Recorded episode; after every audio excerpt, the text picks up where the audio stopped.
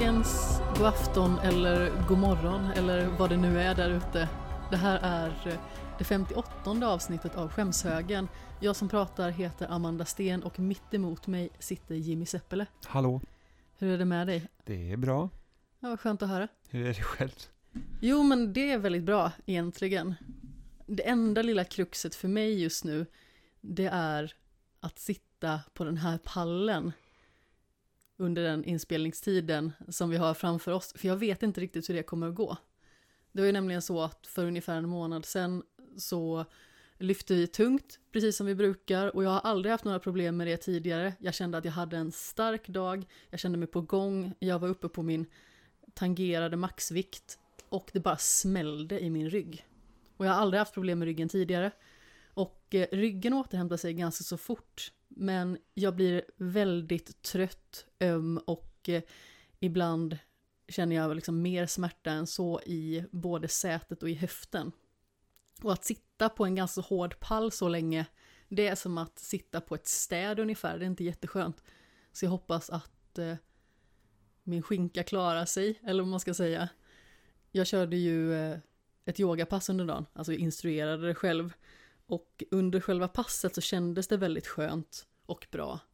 Men efteråt så kändes liksom det benet väldigt utmattat. Samma nu när jag instruerade kampsportinspirerad träning på kvällen. Kändes också bra. Kändes också bra när jag körde. Men eh, efteråt så känner man att det liksom är utmattat i det området. Så vi får se hur det går. Kanske får ta en liten rörlighetspaus mitt i alltihop. Men så här, sätta varningstext på podcasten att nu har du suttit för länge, får du resa på dig. Ja, men precis. Lite som den här irriterande funktionen som iPhone har just nu, att den sänker ljudet för en. Jag har inte det. Va? Nej, nej, den bestämmer inte. Den, den sänker ljudet bero om jag byter. Den är inte det riktiga mamma! Nej, men den sänker, alltså den kommer ihåg olika enheters inställningar. Så att när den kopplar upp sig åt mina bluetooth-lurar, då ställer den sig in på den volymen som jag hade sist. Eller när jag stoppar in mina iPhone-lurar ställer den in, men den sänker aldrig själv. Vad märkligt, för att jag har haft det problemet jättemycket, alltså i synnerhet nu när jag har instruerat klass eller när jag har suttit och lyssnat på många ljudböcker eller podcast eller mycket musik i rad. Då har den automatiskt sänkt jättemycket, så helt plötsligt blir det nästan alldeles tyst i lokal och när man har liksom deltagare som står och tränar till exempel och man kanske står och instruerar en viss koreografi, då blir det ju väldigt frustrerande. Och jag försökte stänga av den här funktionen men eh, den vill inte riktigt samarbeta med mig. Jag hade ett tag så att det inte gick att höja för mycket. För det finns ju, jag tror det är i Europa så har man så här att det får inte gå över en viss decibelmängd. Och det ser man också på iPhone att när det börjar bli gult på den um, volymmätaren, då är det för högt. Eh, Men jag hade ett par riktiga dåliga bluetooth-lurar så att man behövde ha typ på max, annars hörde man ingenting. Alternativt att mina öron är formade konstigt så jag inte fick in lu- lurarna ordentligt. Det är nog det sistnämnda. Ja, så att det var liksom Ja, men alltså det var ett riktigt, alltså riktigt ja, sunkigt märke, alltså de, de gick sönder efter ett halvår. Eh, så att eh, då behövde jag ha max och då, då, då fanns det en inställning så jag kunde inte höja max. Nu försöker katten ta sig ur sovrummet. Det finns två dörrar, den ena är öppen, den ena är stängd. Och han känner sig inlåst. Ja, han är inte jättesmart. Nej, det har nog ingen beskyllt honom Nu går han för. och kollar i varenda dörr för att nu tror han att det ska finnas, han vet inte, han försöker typ leta efter Narnia eller någonting. Och nu öppnar han en garderob.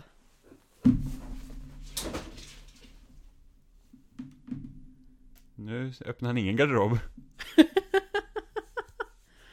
Hur som haver, vi var inne på hörlurar. Den här funktionen i alla fall vet jag att många har haft problem med och jag har också haft det. Men nu de senaste klasserna jag har instruerat har jag istället haft lägre volym på mobiltelefonen och höjt på stereon istället. Så det löste sig ganska så bra. Det är lite irriterande att jag inte kom att tänka på det tidigare. Jag blev mest sur liksom för att min iPhone ska inte bestämma över mig.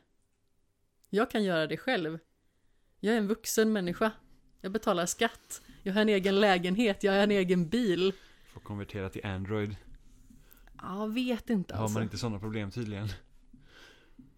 Men jag vet inte, alltså det som jag tycker om så himla mycket med iPhone och alltid gjort det är att den är så himla lätthanterlig och lättanvänd.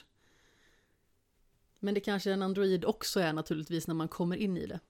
Ja, mitt största problem är att jag har haft iPhone nu i tio år, så att jag har liksom, alltså appar och allting och liksom system och sånt som är bundna till liksom min användare, så att det är så enkelt när man får en ny telefon, alla inställningar liksom som de ska. Men precis, man behöver bara lägga telefonerna bredvid varandra så för den över Mm, ja. automatiskt. Så det är ju väldigt praktiskt på det viset. Och jag har också haft iPhone väldigt länge. Jag tror faktiskt också att jag har haft det i ganska så exakt tio år. För jag fick min trea någonstans i svängen att jag började på Nordens teknikerinstitut. Det vill säga när jag började om första året på gymnasiet för att jag ville byta linje. Men det är inte så mycket det vi ska prata om idag. Nej. Och vi ska inte heller prata mer om krämpor hade jag tänkt. Nej. Vi börjar ju bli lite gamla och gagga till åren och sådär. Så det är väl sånt som kommer komma ännu mer. Vi kommer så här varva populärkultur och krämpor. Det är våra nya grej i podden.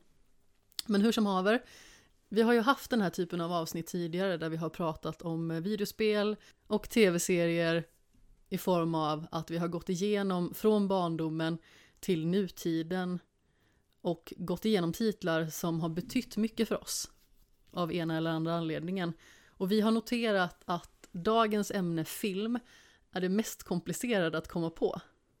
Jättesvårt. Film är ju sån, alltså jämför man film med spel eller tv-serier så är det ju mycket kortare upplevelse om det liksom inte är en serie av filmer.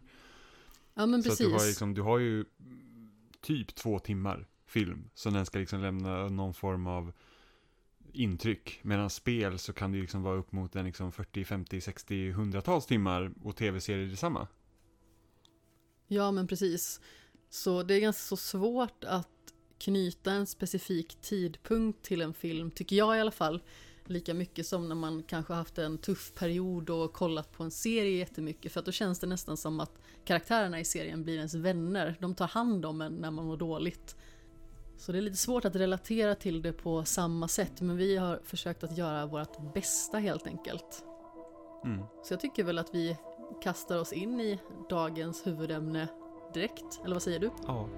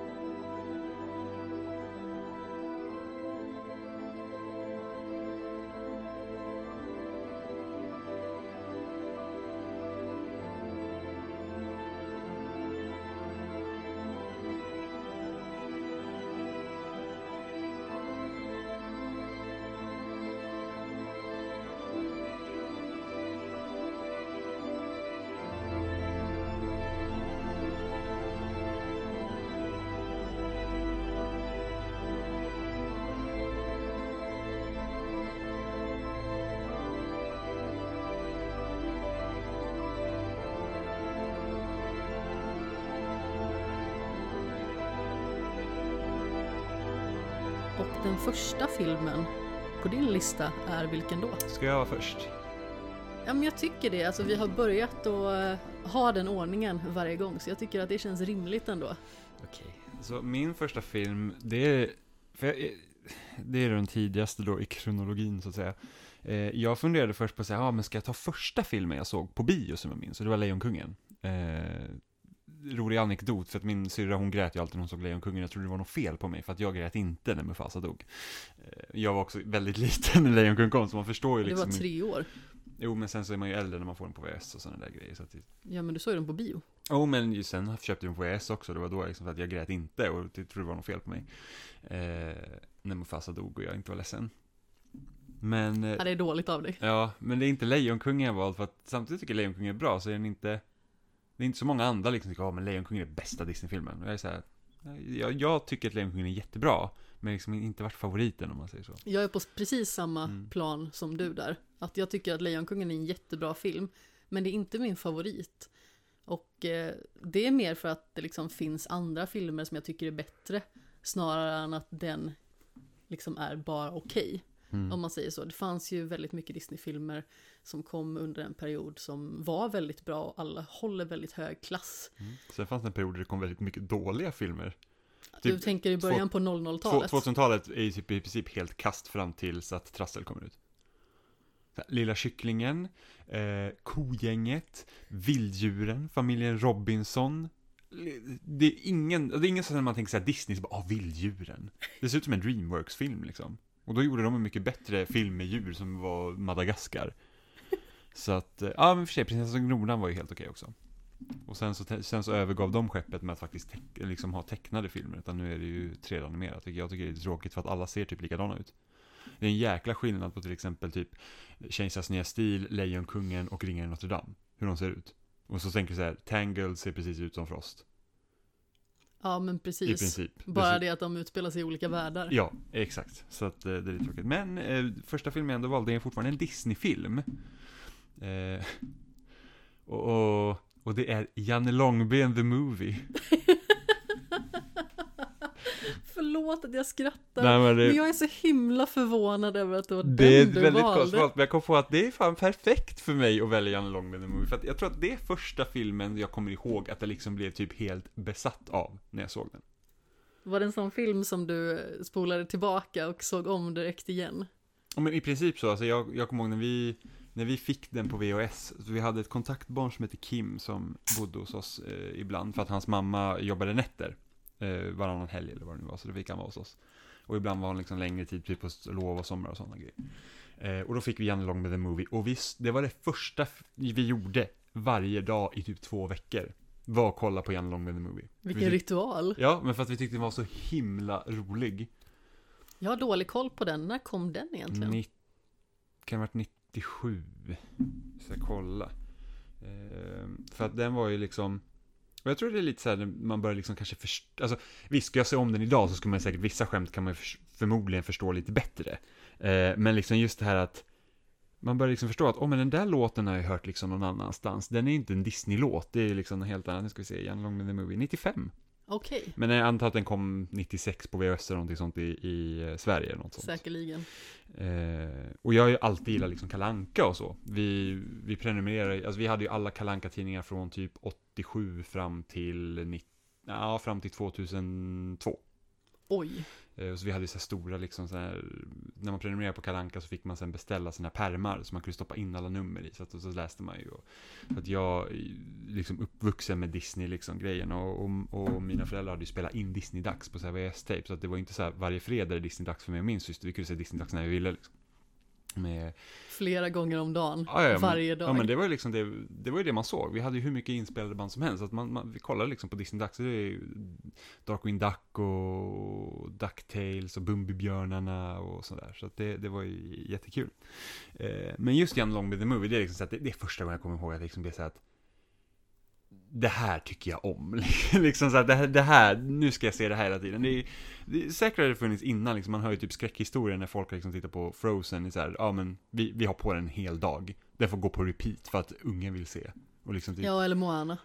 Ja, precis, men det är liksom jag vet inte, jag tror aldrig liksom varit så att jag ser om på saker efter varandra, utan det måste liksom alltid vara gå någon dag, liksom, och sen kan man se om.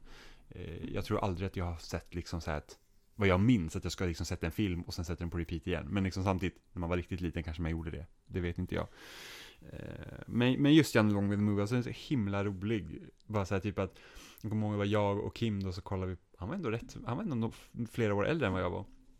Eh, han var mer i min syrras ålder, hon är fem år äldre än mig. Men liksom det här med typ den här storfot när han liksom sitter och letar i Janne Långbens väska när de är ute i skogen och så typ hittar han kalsongen och sätter på dem på huvudet och så tittar han genom hålen och sen börjar han liksom eh, dansa till Staying Alive och sen, det är liksom, är det är bara så roligt. Jag minns nästan inte den alls om jag ska vara helt ärlig. Den finns ju på Disney Plus, vi borde se den.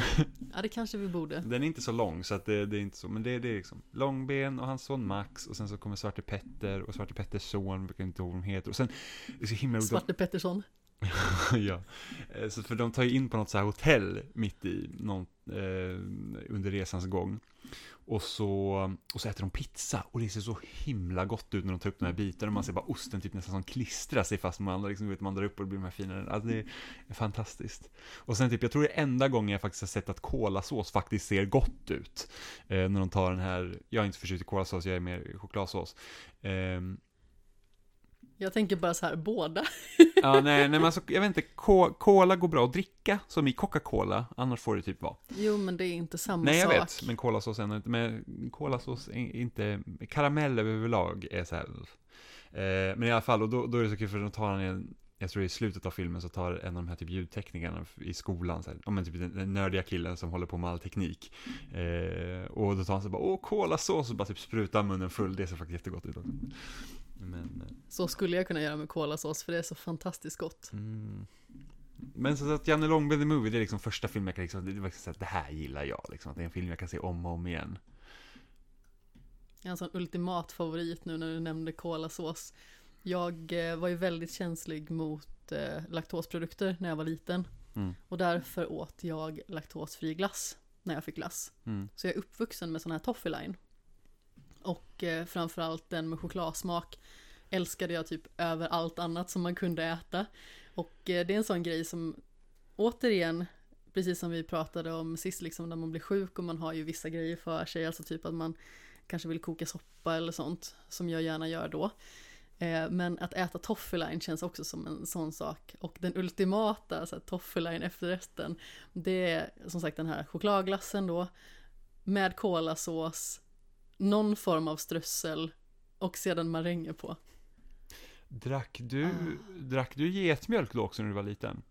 Det är de första så här laktosfria mjölk som var liksom getmjölk. Det tror jag faktiskt inte. Så vidrigt. Vi hade en, en, en lite läng, lång granne eh, från oss som eh, inte tålde laktosprodukter. Så när man var alltid hos dem så fick man dricka laktosfri mjölk och det var ju liksom, det smakar ju pyton. Det är inte som typ man köper Valjus laktosfria mjölk idag, det är liksom smakar i mjölk.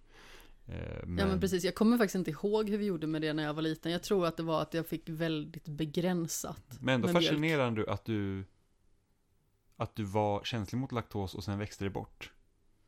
Alltså jag har ju perioder när jag kan vara lite mer känslig mot det. Alltså jag har ju fått någon form av så här obehaglig reaktion när jag har ätit för mycket laktosprodukter. Mm. Där eh, no- kroppen har slagit bakut och jag sedan har svimmat. Ja, ja, det är inte normalt. Jag tänkte säga det är normalt för vuxna människor att vara känsliga mot laktos. Så att, alltså det, det är en ganska nordeuropeisk grej att vi, vi faktiskt kan eh, dricka laktos utan att ha problem med det. Eh, i- Ja men det är ju bara för att vi skulle kunna överleva ja, precis. Under är- hårda tider. Precis, i Asien så är det ju vedertaget att de är jättekänsliga mot laktos för att de har inte det, de har inte de generna som klarar det. Där använder man också väldigt mycket mer kokosmjölk och sådant i Mm. matlagning. Ja, det, det var min film i alla fall. Det var din Jag film. hade inte så mycket mer att säga om Den första i Jimmy Seppele-kronologin. Jajamän! Och eh, den första i Stenkronologin är också en Disney-film. Mhm. Eh, jag tror nog att ganska så många barn har ett starkt band till Disney, alltså i synnerhet 90-talisterna. Jag hade en kompis i gymnasiet, han hade typ inte sett någon Disney-film. Man, Är det sant? Ja, man var såhär, alltså föddes... Vad var det för farlig Ja, människa? man var typ, föddes du som 17-åring eller liksom bara... Vad jobbigt det måste varit för hans mamma att skita ut en sån stor unge. ja. Hur som haver, eh, det kom ju väldigt många älskade tecknade rullar typ i slutet av 80-talet och under hela 90-talet. Jag tror att det var alla år utom 1993 på 90-talet som det kom en Disney-film. Och din favorit kom ju, vilket år? 91. Skönheten och odjuret. Precis. Och min kom 1996. Och det var Ringarna i Notre Dame. Mm. Så det är den film som jag faktiskt har valt att eh, ha som startskott här på våran filmfemma, eller vad man ska säga. Och eh, det var också den första film som jag såg på bio. Jag minns det så himla väl att älskade den filmen jättemycket och eh, alla karaktärer var så himla fina, alltså huvudkaraktärerna. Sen så har vi ju naturligtvis alltså skurkaktiga karaktärer som var väldigt passande som just skurkar. Som man liksom kunde eh, ställa sig emot då och känna igen sig mer i huvudkaraktärerna till exempel. Det roliga med Ringen Notre Dame är att skurken där har samma, i den svenska översättningen har, är, är samma röst i Pocahontas också. Han spelar skurk i både Pocahontas och Ringen Notre Dame. Han har en väldigt bra skurkröst Jo, jag vet, ord. men så är det så att när man ser de filmerna back to back så känns det lite konstigt. Jag tror jag aldrig sett dem efter varandra på det viset. Däremot så var jag lite mer som du då att jag såg nog väldigt sällan Ringen Notre Dame två gånger på rad till exempel. Jag kunde säkert se dem två gånger på en dag. Men jag tror att jag varvade filmer lite mer. Mm. Jag, ehm, jag tror att Ringen Notre Dame har varit en film jag var alldeles, alltså för läskigt för att se om flera gånger. För läskig. Ja, men alltså gud, jag, jag var jätterädd för Disney-filmer när jag var liten. Jag tyckte Ursula var jätteläskig.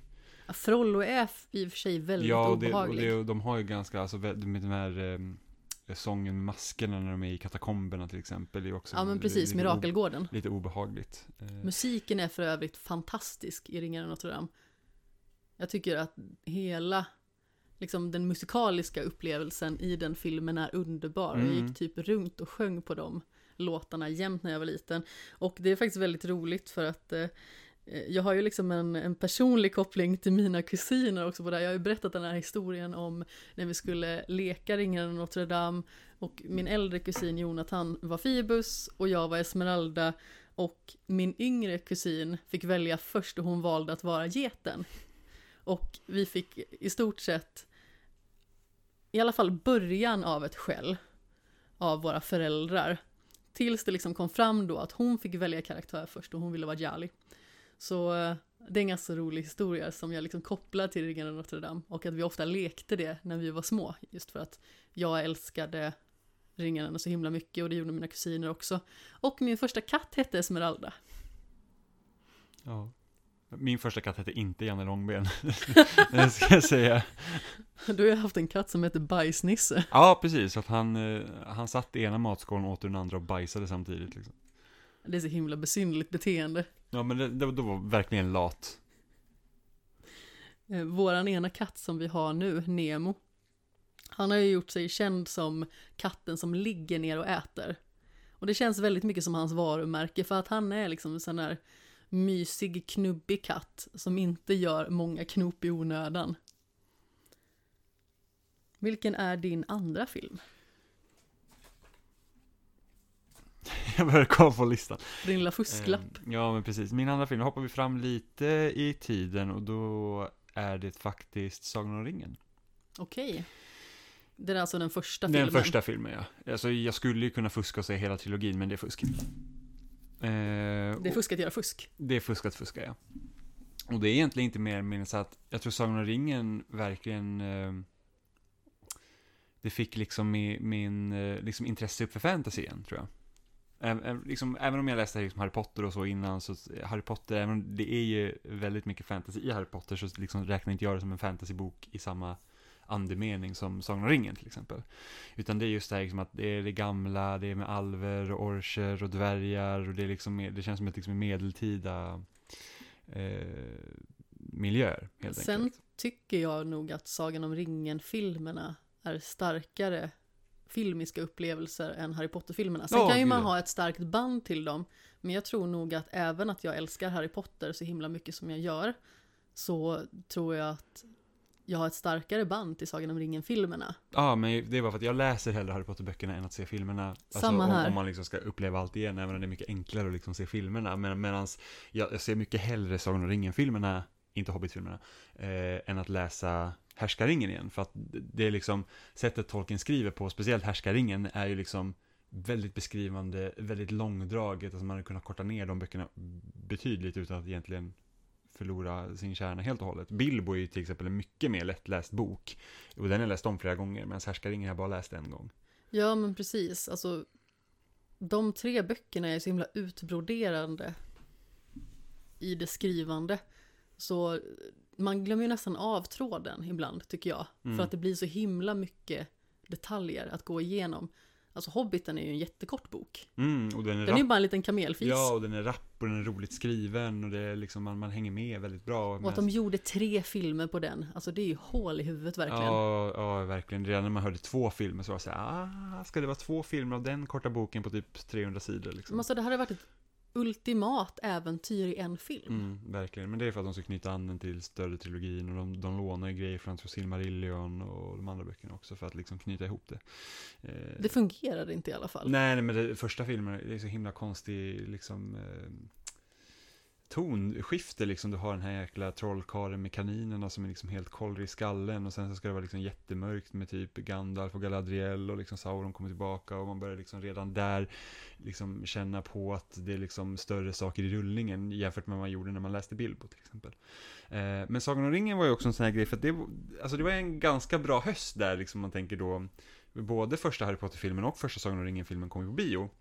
Visst var det 2001? Ja, Precis. Eh, Harry Potter kom, jag tror var i november och Sagan om ringen var väl någon gång i december, om det inte var typ juldagen eller någonting sånt. Men det blir ju liksom riktigt så här event för att man visste ju eh, på en gång att eh, de andra två Sagan om ringen-filmerna skulle då, eller Härskaringen-filmerna skulle komma åren efter varandra. Så det liksom blev 2002-2003, så att det var liksom starten mot väldigt spännande. Eh, att man liksom sa, åh, men alltså vi måste vänta ett år tills i fortsättningen. Och, och precis som när jag såg första säsongen av Game of Thrones och jag köpte böckerna, så såg jag Sagan om ringen och köpte boken, alltså då, då, då, då kom det ju då kom det ju också alla de här nyutgåvorna av böckerna och jag köpte den här utgåvan som hade alla böcker i en. Eh, för att det var ju så det Härskaringen skrevs. Den skrevs ju som en bok och förlaget tyckte att den blev för lång så att ingen läser så mycket så att man, eh, man eh, delade upp den i tre istället. Så att, och då var det så himla kul för att när jag, läst, när jag läste ut Sagan om Konungens återkomst sen så fick jag återberätta boken för för mina kompisar. Så här, de bara, ah, men det är precis som du har sett filmen typ. Man bara, mm, så här, ja. Eh, och sen så var ju liksom, alltså Sagan om Konungens återkomst var ju väldigt mycket annorlunda än eh, boken. Eh, speciellt liksom slaget i Fylke till exempel som inte alls är med i filmen. Vilket man förstår är varför liksom. Eh, och det var lite olika ändringar och sen jag tror Sagan om två tornen slutar på ett annat sätt jag tror att, om inte jag minns fel nu, så hela grejen med spindeln tror jag utspelar sig i början av Sagan om Konungens återkomst i böckerna. Men eh, i filmen så var det liksom i slutet av de två tornen. Vilken är din favorit av de tre filmerna?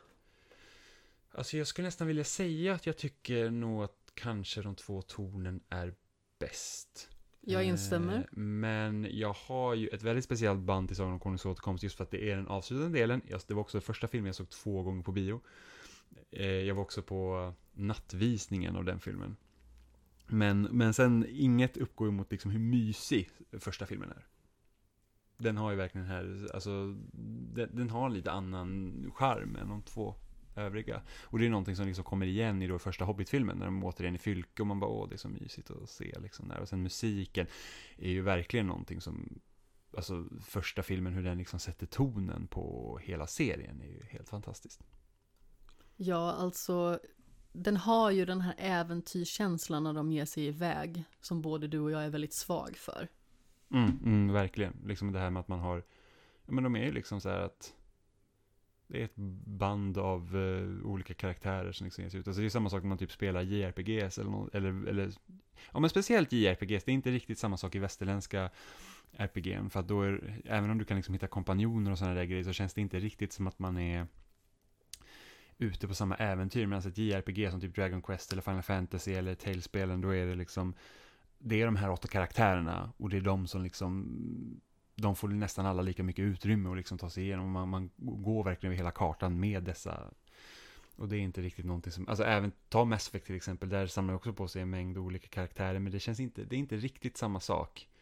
Eh, det är inte den äventyrskänslan de... Det är inget äventyr på det sättet, utan det är ju liksom mer ett uppdrag känns det som. Mm, ja, men, eller ta till exempel Dragon Age. Som är typ det närmsta man har kommit att göra ett, ett riktigt bra Sagan om ringen-spel, tycker jag då. Eh, och där har du ju också en, en, en rad olika liksom, kompanjoner som liksom följer med dig, men det är liksom ändå inte den, liksom, den sagolika följeslagarkänslan som Sagan om ringen-böckerna har, i alla fall Sagan om ringen, alltså första boken och första filmen eh, som JRPG har. Det är samma sak, jag spelar mycket Dragon Quest 11 nu. När det kommer ut på Game Pass. Och där, det, det, liksom, det har ju den grejen, liksom, att man är eh, flera olika karaktärer som man följer med. Ja, har världens hemskaste eh, stridslåt som de älskar att använda när någonting spännande händer. Och det låter som någonting taget typ en parodifilm baserat på James Bond. Ja, det var så besynnerligt så jag visste liksom inte vad jag skulle ta vägen när jag ja, hörde den första gången. Ja, det, det är jätte det, det är verkligen jätte, jättekonstigt. Jag, jag, jag förstår liksom inte riktigt, jag förstår verkligen inte riktigt att, att man har valt en sån låt där, för att det det, det, det, det, det, är konst, det känns som ett konstigt tonskifte. Ja men absolut och berättelsen har ju faktiskt ganska så många intressanta faktorer. Och när det blir liksom allvarsamma ögonblick och liksom nu är det viktigt att vi vinner den här striden och så kommer den här spionlåten och jag fattar liksom inte hur någon ska kunna känna den här vi måste besegra den här skurken just nu. Jag lovar att det finns massor med folk som älskar den här låten. Jag lovar att om, om jag går in på YouTube nu och söker efter liksom stridstema till Dragon Quest 11 så kommer folk bara, det här är den bästa låten i det här spelet. Alltså jag förstår inte hur skaparna har tänkt. Jag tycker att den är vedervärdig. Sen och... vet ju inte jag om det är en klassisk Dragon Quest-låt heller. Jag vet inte om det är liksom en, en, en, låt som har funnits med i tidigare delar heller. För att 11 är ju då första Dragon Quest-spelet jag har spelat. Så jag har ingen aning om det är liksom någon klassiker till och med.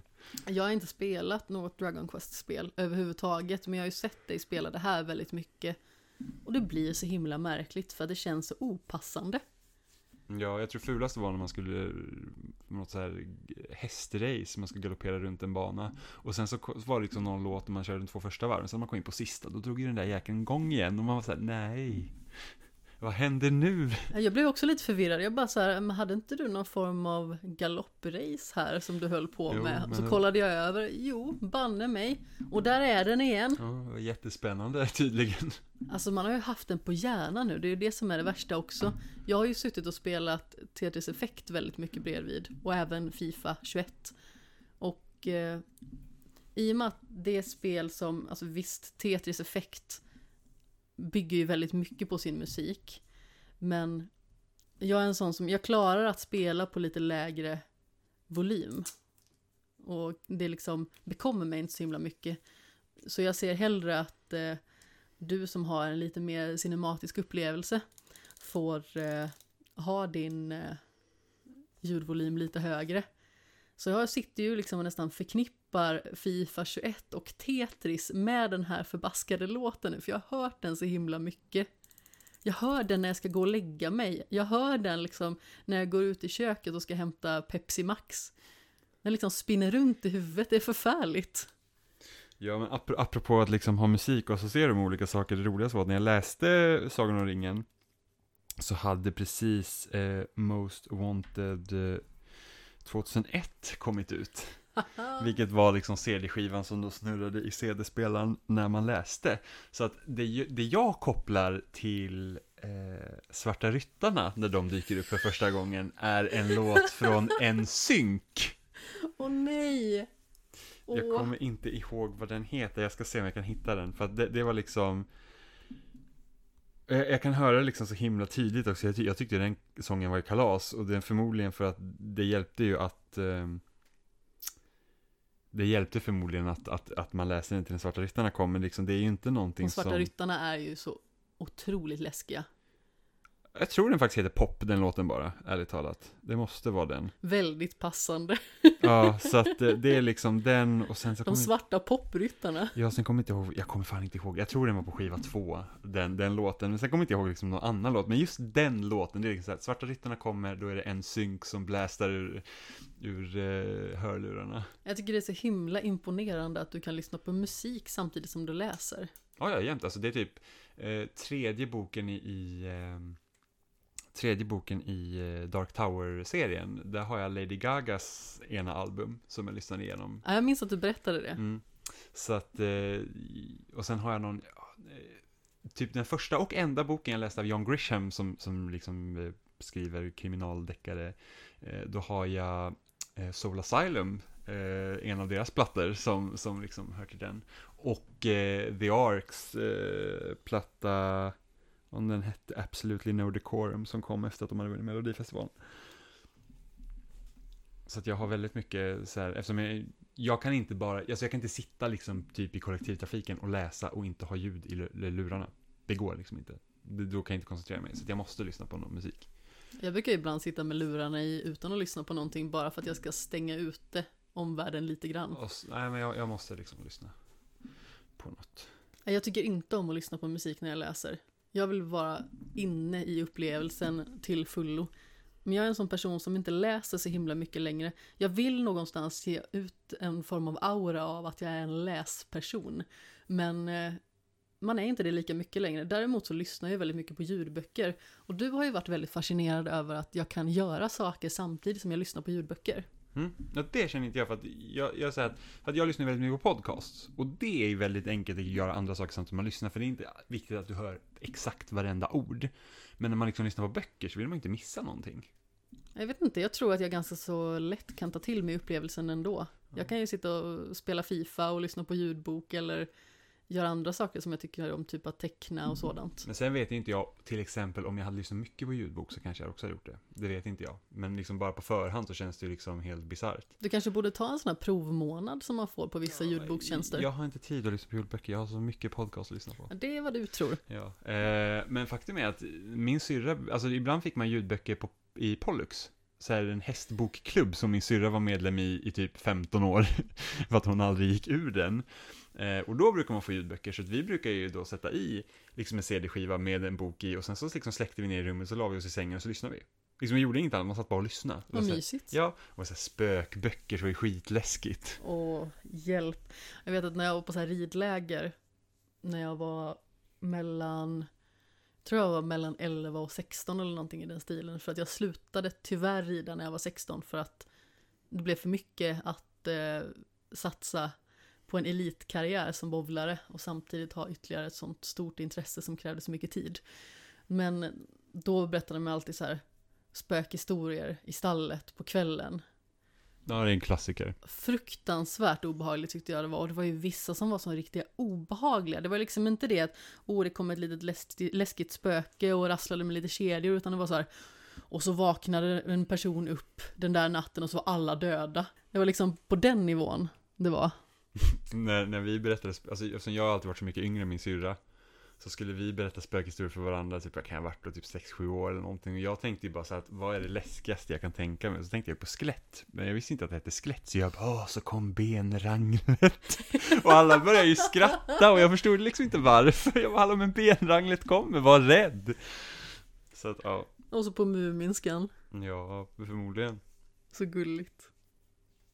Jag älskar att vi svävar iväg jättelångt ifrån Sagan om ringen, men det var i alla fall din andra film. Ja, precis Hade du något mer att tillägga om den? Nej Alltså det är ju lite roligt för att det här är andra filmen för mig.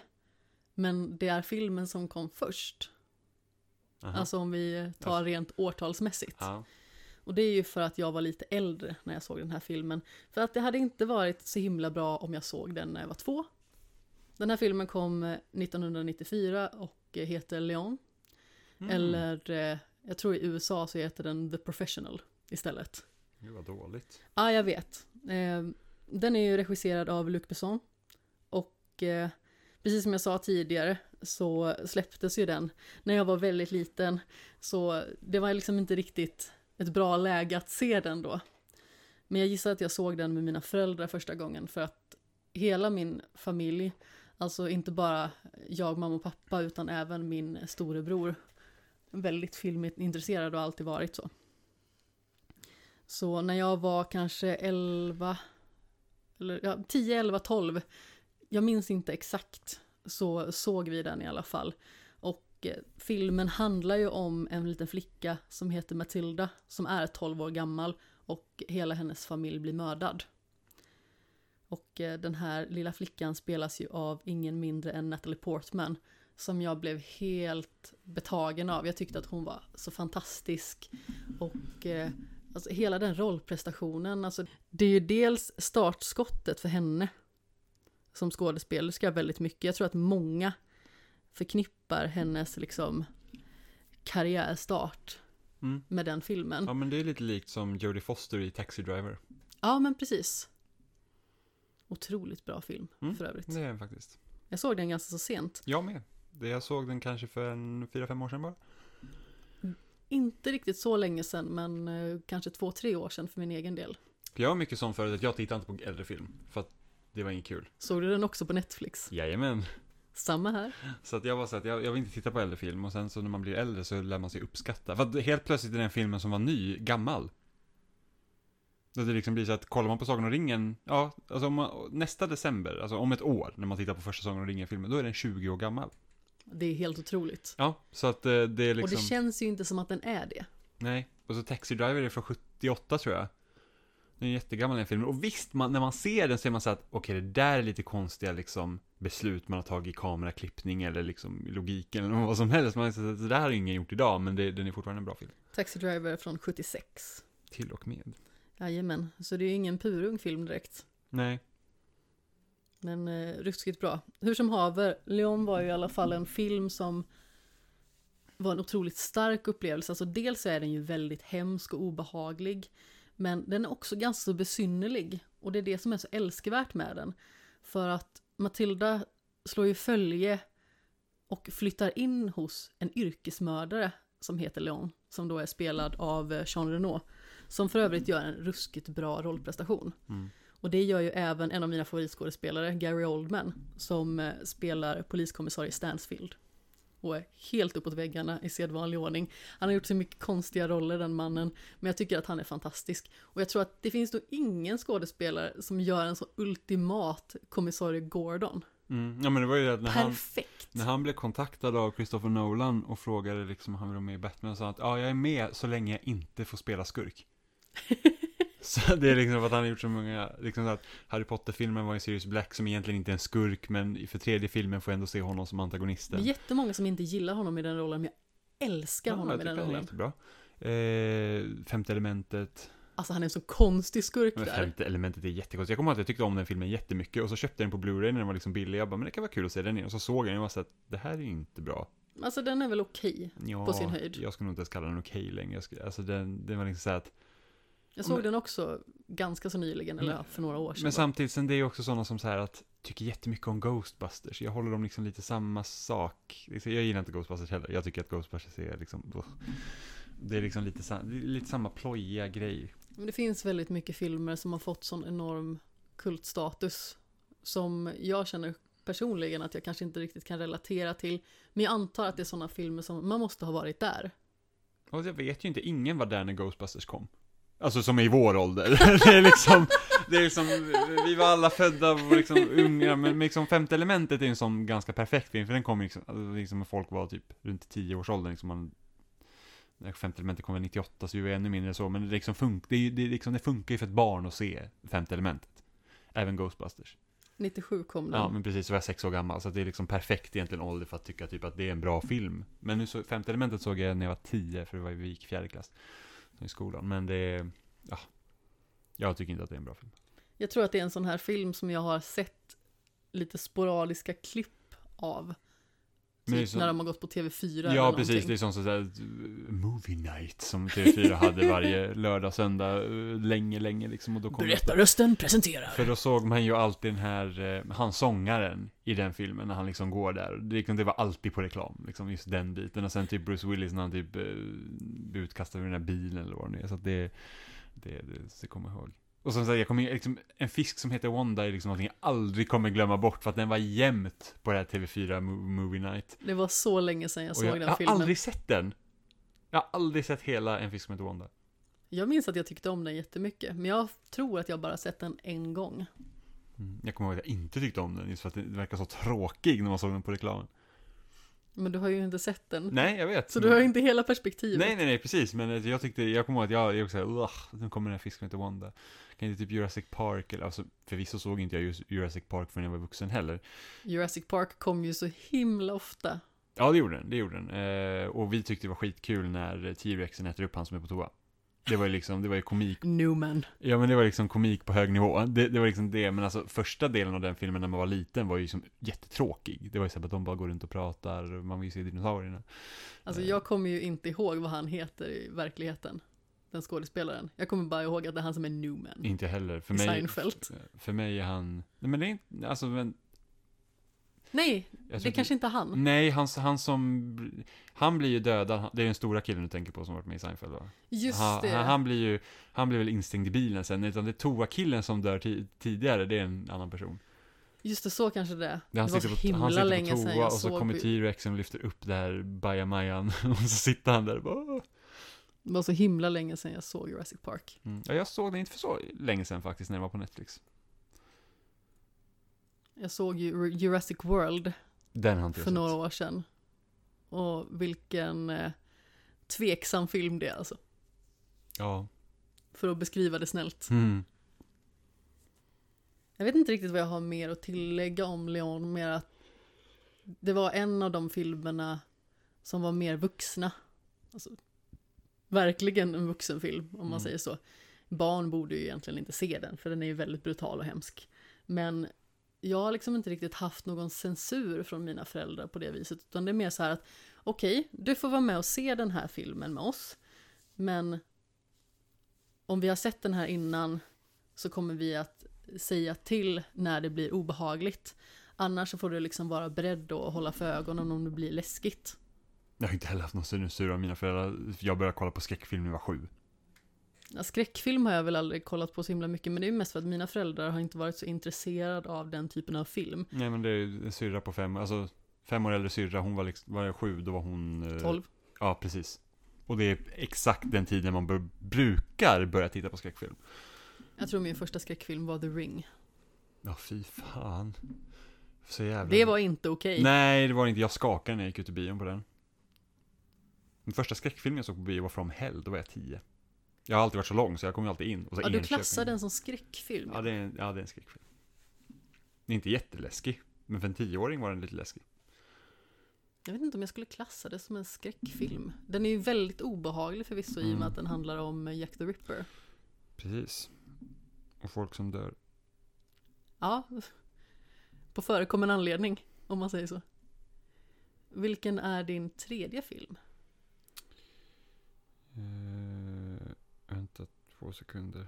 Du sitter och smyger med Jag IMDB-appen ska här. se om IMDB-appen säger vad det är för, om det har någon sån här Jag tror att det är lite mer thrillerhållet. genre.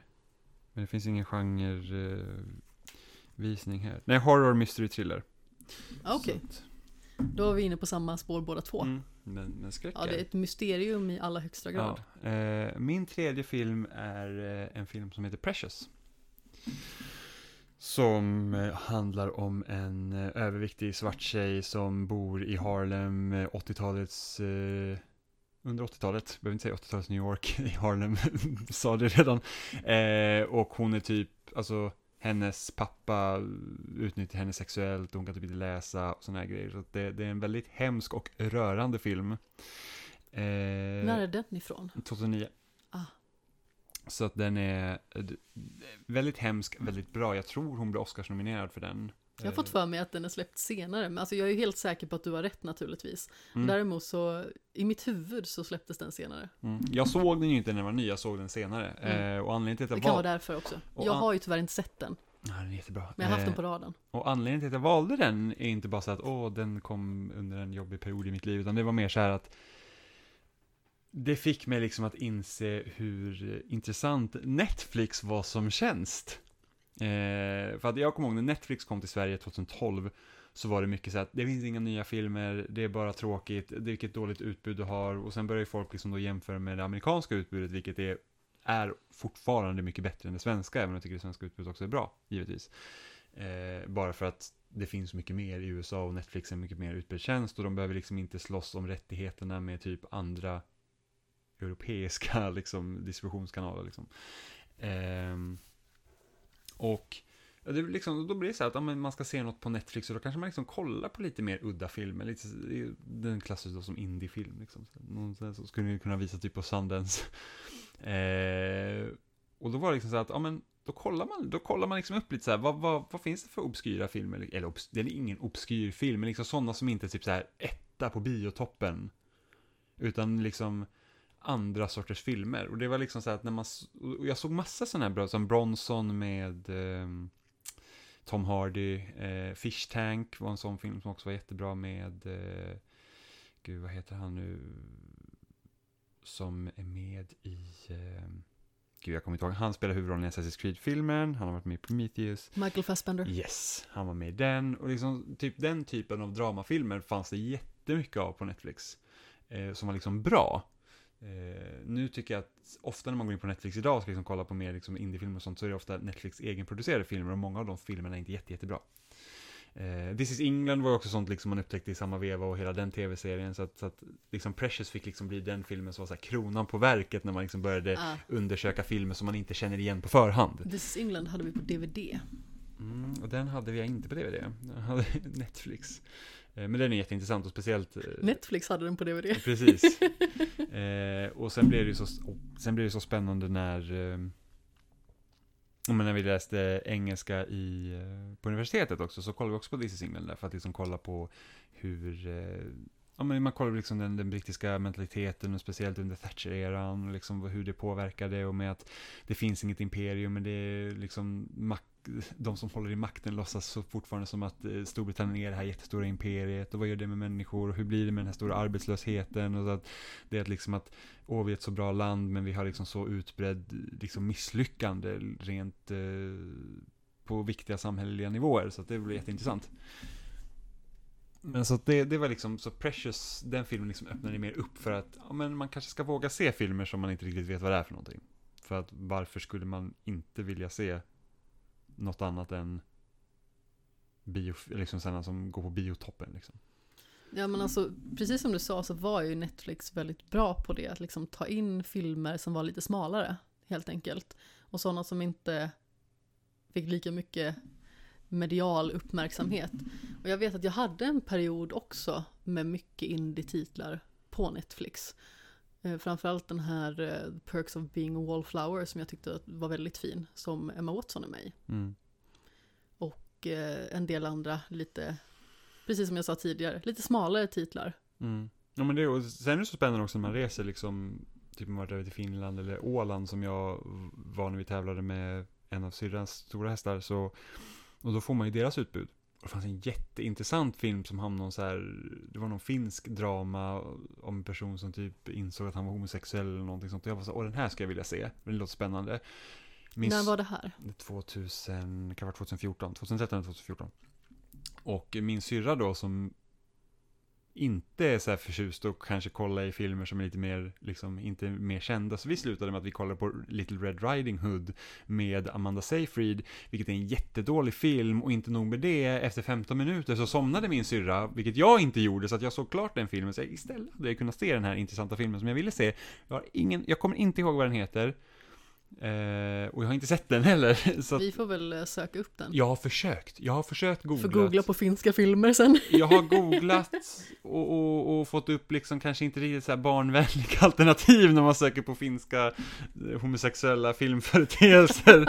Men, eh, Oj oj. men så att det, det, det var väldigt synd för att den, den såg väldigt intressant ut. Jag hade ju väldigt gärna velat se den här eh, Tom of Finland heter väl den filmen. Ingen aning. Jag vill minnas att den heter det. Ja, nåväl. Den eh, har också varit liksom på min radar. Jag kommer inte ihåg om det är filmens exakta titel, men eh, någonting i den stilen är det. Men Precious var din tredje film. Jo. Ska vi gå vidare till min tredje film? Mm. Och eh, alltså det är en film som är väldigt omtalad på gott och ont kan man säga. Det är en eh, Christopher Nolan-film som släpptes 2014 och eh, det är ju ingen mindre än Interstellar. Och du gör en väldigt missnöjd min Nej, Jag har också den filmen på min lista. som nummer fyra. Nej. Som nummer fem. Ah, okej. Ja, men vi kan prata mer om det sen naturligtvis. Om eh, du inte vill hoppa emellan filmerna. Jo, men jag kan prata om Interstellar. Ja, nej, också. men eh, anledningen till att jag har den här på min lista i alla fall, det är inte så mycket för att filmen i sig betydde så jättemycket för mig. Alltså jag tycker att det är en jättebra film. Jag vet att det är jättemånga som sitter och skriker där ute nu. Hur kan du tycka att det är en bra film? Den är skräp och den är ostig skit. Eh, men jag håller inte alls med. Jag tyckte att den var helt fantastisk. Och eh, har vissa vändningar som eh, alltså gick rakt in i hjärtat på något vis. Och jag kan liksom inte riktigt förklara varför jag älskar den så himla mycket. Men eh, så här var det ju för mig att eh, 2014 så flyttade min kompis Joakim ner från Karlstad. Han hade flyttat dit för att studera och eh, kom egentligen från eh, Ludvika. Och eh, han flyttade in hos mig en period. Och vi var jätte, jättebra kompisar. Vi är fortfarande väldigt bra kompisar, även att vi inte ses lika ofta numera som vi gjorde då. För vi umgicks väldigt mycket och eh, både spelade och kollade på film otroligt mycket tillsammans. Och en av våra sådana här aktiviteter som känns så mycket vår grej, det är att gå på bio tillsammans.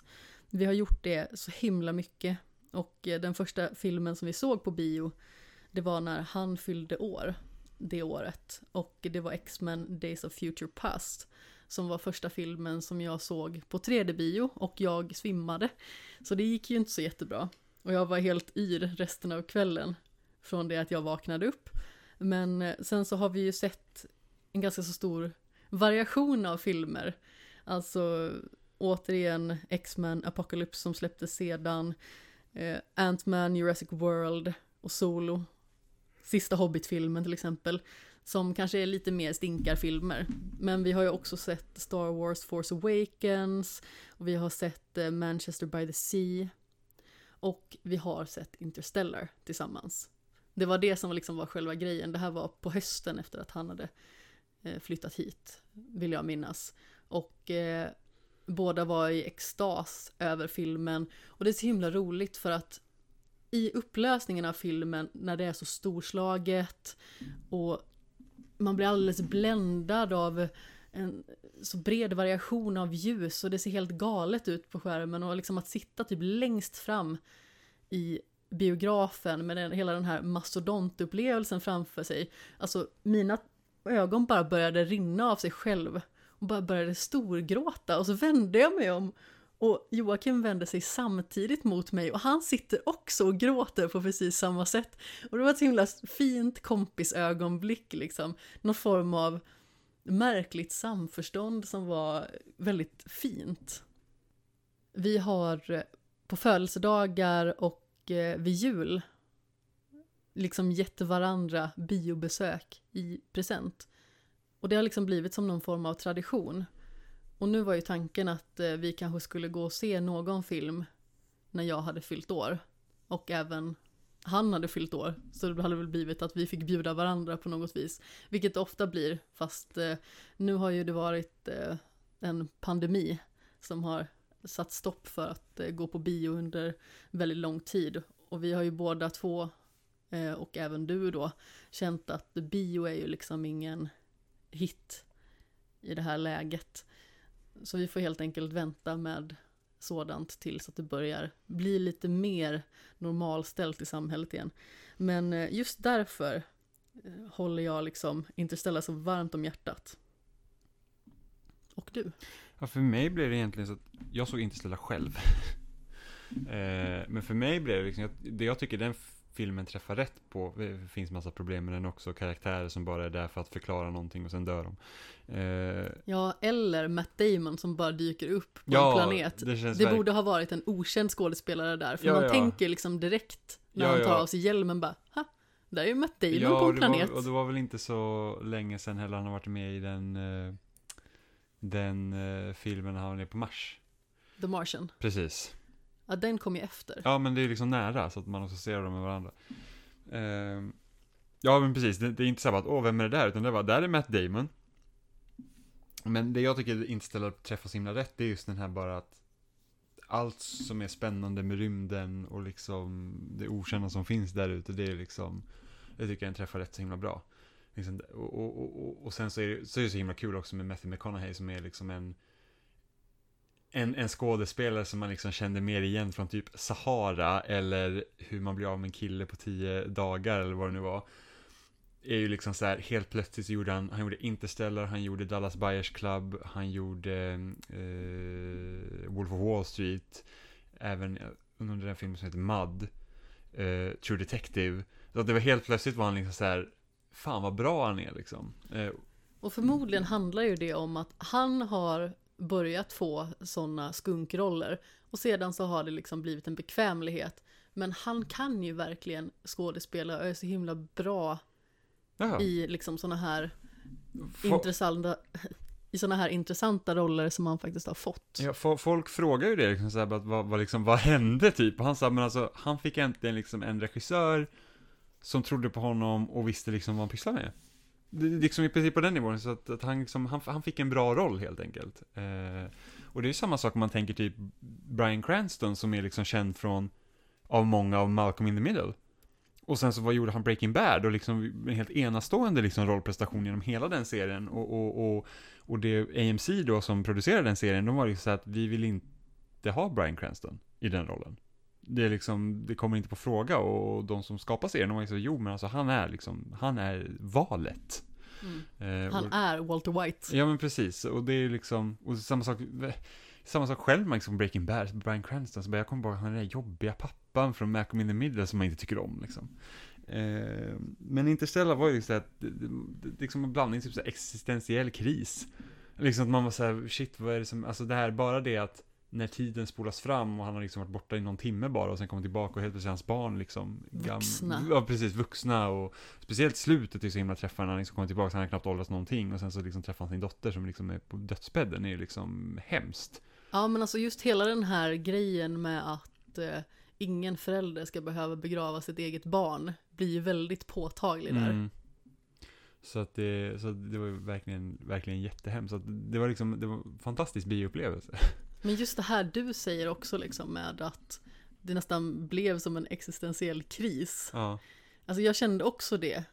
Man blev ju så himla tagen av hela det här rymdeposet på något vis. Mm. Sen är det ju lite tråkigt att Christopher Nolan ofta är så himla kär i sina egna koncept. Att det liksom, det blir liksom det vad filmen är. Som typ Inception. Han sitter och gör barnförbjudna saker till sina egna filmer. Liksom, Helt liksom, övertygad. liksom, jag gillar Inception som film, men det är liksom, den är också väldigt liksom förtjust i sitt eget koncept. Eh, Tenet som kommer, eller som har kommit på bio och som kommer snart på film, är ju liksom förmodligen samma sak där, att det är väldigt förtjust i sitt eget tidsresande koncept. Eh, men sen är typ Dunkirk en jättebra film. Liksom som, Vi har ju också hans bästa film som är The Prestige. Mm, men där är också, precis, och Prestige, där tycker jag han har lyckats blanda ganska bra med att liksom sitt koncept och inte liksom bli helt försjunken i det. Där kommer ju konceptet till sin rätt. Och jag funderade länge på om jag skulle ha The Prestige med på listan. Men jag kände ändå att själva kopplingen till Interstellar var någon helt annan. Mm. Och jag känner att jag hade liksom kanske ingen stark koppling till The Prestige mer än att jag tycker liksom att det är en 10 av 10 film. Jag tycker att den är fantastisk. Och den är liksom så på kornet och hela upplösningen när man såg den första gången. Hakan bara så flög i golvet med galen fart. Men jag känner också med det Prestige att han behöver liksom inte förklara, han behöver inte övertydliga vad som händer, som både med Inception eller Tenet eller till viss del Interstellar, du liksom måste förklara i minsta detalj vad som händer för att tittaren kanske inte förstår. Det är samma sak med Memento, det är också en väldigt enkel premiss, det är så att, Jag tyckte inte om Memento så mycket. nej men det där är ändå så att, det, den är den är enkel i sitt, i sitt utförande, liksom, den äts inte upp av liksom premissen på det sättet att liksom, nu måste vi förklara varje gång, det är så att du kommer inte ihåg någonting, så du har alla de här lapparna för att du ska minnas, och sen så får man liksom lösa mysteriet på det. Eh, så att, och det är någonting som liksom, när liksom Inception är så att åh, du kan liksom, ben, liksom vrida och vända på världar i ditt eget sinne och sen kan man liksom åka in i varandras sinnen. Det blir så här, va? Eh, och samma sak med liksom då Inception. Ja, men det var Inception jag pratade om, gud. Jag ska tänka mig att Tenet är likadan och sen så Interstellar har ju viss problematik också där, för att då måste man liksom förklara hur, hur fungerar tidsgrejen och, och liksom sen när han reser där i sina egna bokhyllor, då måste det också helt plötsligt förklaras liksom så att det, det det, det blir lite liksom kanske för mycket där. Och sen kanske man liksom, han kanske inte litar tillräckligt mycket på tittaren heller för att förstå hela konceptet. Eller att, att, att, att det är så att de måste förstå det här tydligare, annars blir det liksom inte riktigt bra. Fast jag tycker ju någonstans att man borde verkligen gå efter sin egen vision där. Om folk inte förstår den så är det ju kanske tittarens problem. Mm. Alltså jag tycker ju att han har väldigt intressanta koncept. Jo, jo, absolut, det är inte det, men det blir lite tradigt när liksom så att den här karaktärens enda syfte är att förklara den här grejen, sen kan den dö. Och då ska liksom ja, det vara precis, någon den så här, klassiska expositionskaraktären. Ja men precis, och sen ska det liksom vara någon så här emotional moment där då den här personen som bara har förklarat den här ena saken dog. Och man säger bara, ja det var väl synd. Nu går vi vidare. Den enda jag känner den här är typ som skrev X är lika med Y på tavlan, liksom. Det bryr mig inte. Så att det, det är liksom, då förlorar man den emotionella liksom eh, Kopplingen. Alltså, emotionella liksom eh, magslaget om man säger så. Ja men precis, jag förstår vad du menar. Mm. Så det, det blir väldigt märkligt. Men uh, Interstellar är fortfarande så att, alltså jag älskar ju rymden så att det är fantastiskt. Vi båda hade ju den här eh, rymdsagan på våra listor. Och eh, då blir det jag som får säga vilken min nästa film är. För att du har en kvar och jag har två kvar. Ja, precis. Och eh, apropå emotionellt magslag så är nästa film Me and Earl and the Dying Girl. En film som släpptes 2015 och den är väl lite inom kategorin för det här eh, smala indie-rulle-arkivet på Netflix. Mm. Jag tror inte den finns där dock, jag har den på DVD. Men eh, ja, det är en film som slog mig så himla starkt i magen när jag såg den första gången. Alltså, om man går tillbaka till begynnelsen av skämshögen, jag tror att det är avsnitt nummer fem som heter Tårar i meteorregn. Då sitter du och jag för första gången i den här podcasten och eh, möts i det faktum att eh, vi gråter väldigt lätt till eh, känslosamma ögonblick i populärkultur. Och då pratade jag om den, tror jag, lite granna. Vi pratade nog även om Interstellar, för jag har för mig att Ja, det gjorde vi. det var så vi liksom kom in på det hela i vår redaktionschatt. Och vi började prata om liksom fulgråtsupplevelser och dylikt. Men hur som haver så handlar ju den filmen om en flicka som heter Rachel. Och eh, hon är liksom i ja, övre tonåren. Och hon får cancer.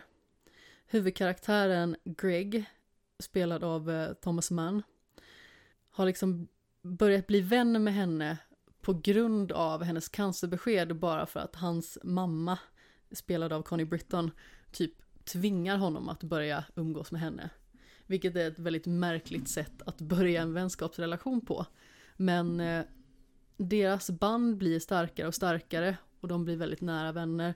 Både de två men också Earl, som titeln då hintar om, som spelas av eh, R.J. Seiler tror jag, att utnam- eh, tror jag att efternamnet uttalas. Det finns ju även intressanta skådespelare i den här filmen, såsom Nick Offerman till exempel, som då spelar eh, Gregs pappa. En väldigt underlig man i det här fallet. Och jag tycker Nick Offerman, han är en så himla rolig skådespelare. Jag älskar ju hans eh, rollprestation som Ron Swanson till exempel. Mm.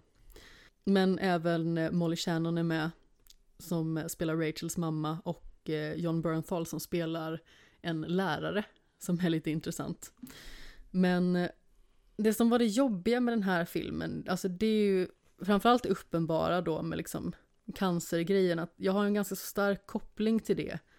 Det är naturligtvis så otroligt jobbigt och tungt för en person att få ett cancerbesked från första början.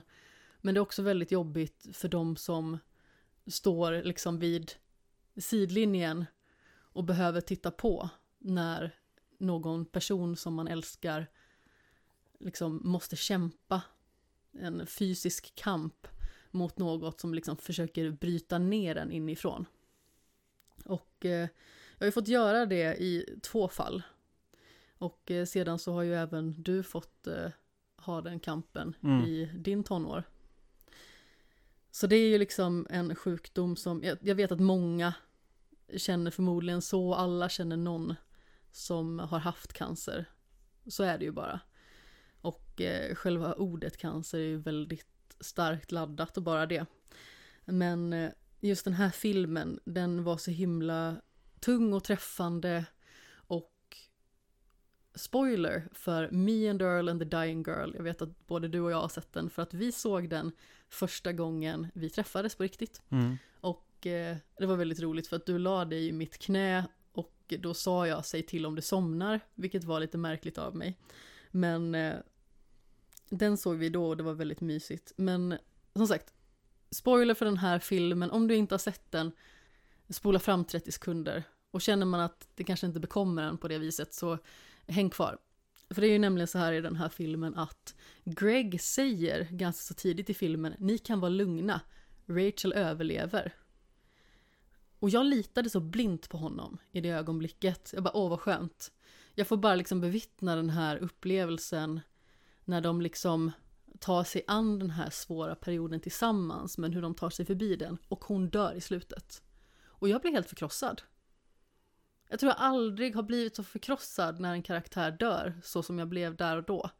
För att det är så himla hemskt och han och Greg har gjort en film till henne.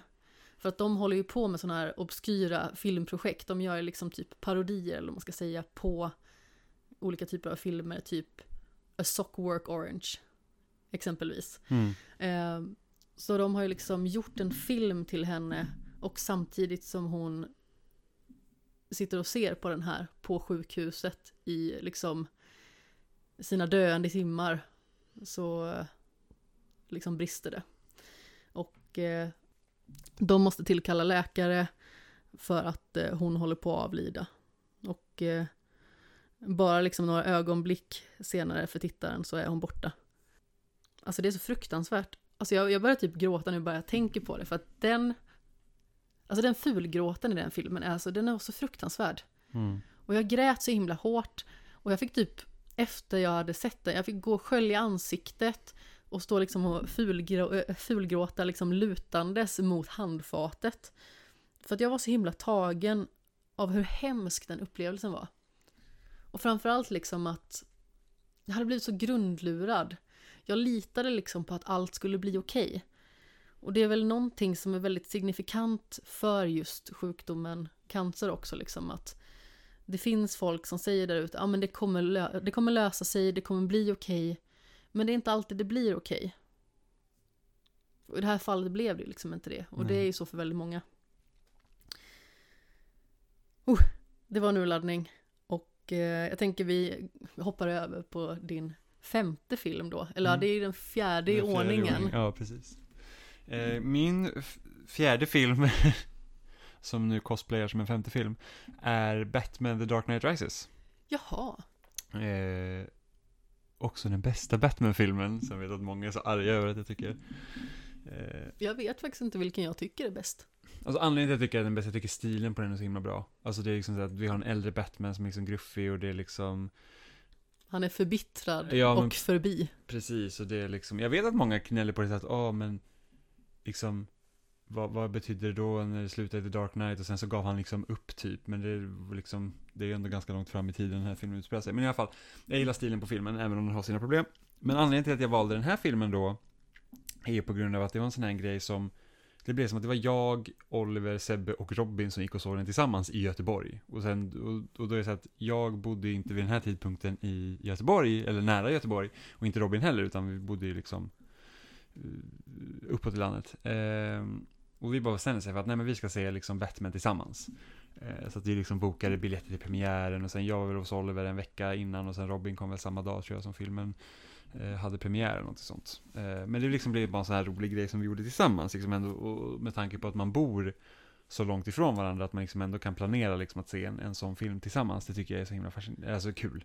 Ja. Eh, försökte ju en gång tidigare att se The Amazing Spiderman 2 med min skånska kompis. Eh, och, vi, vi, och vi kollade på IMDB vilket dag den skulle ha premiär och IMDB hade fel!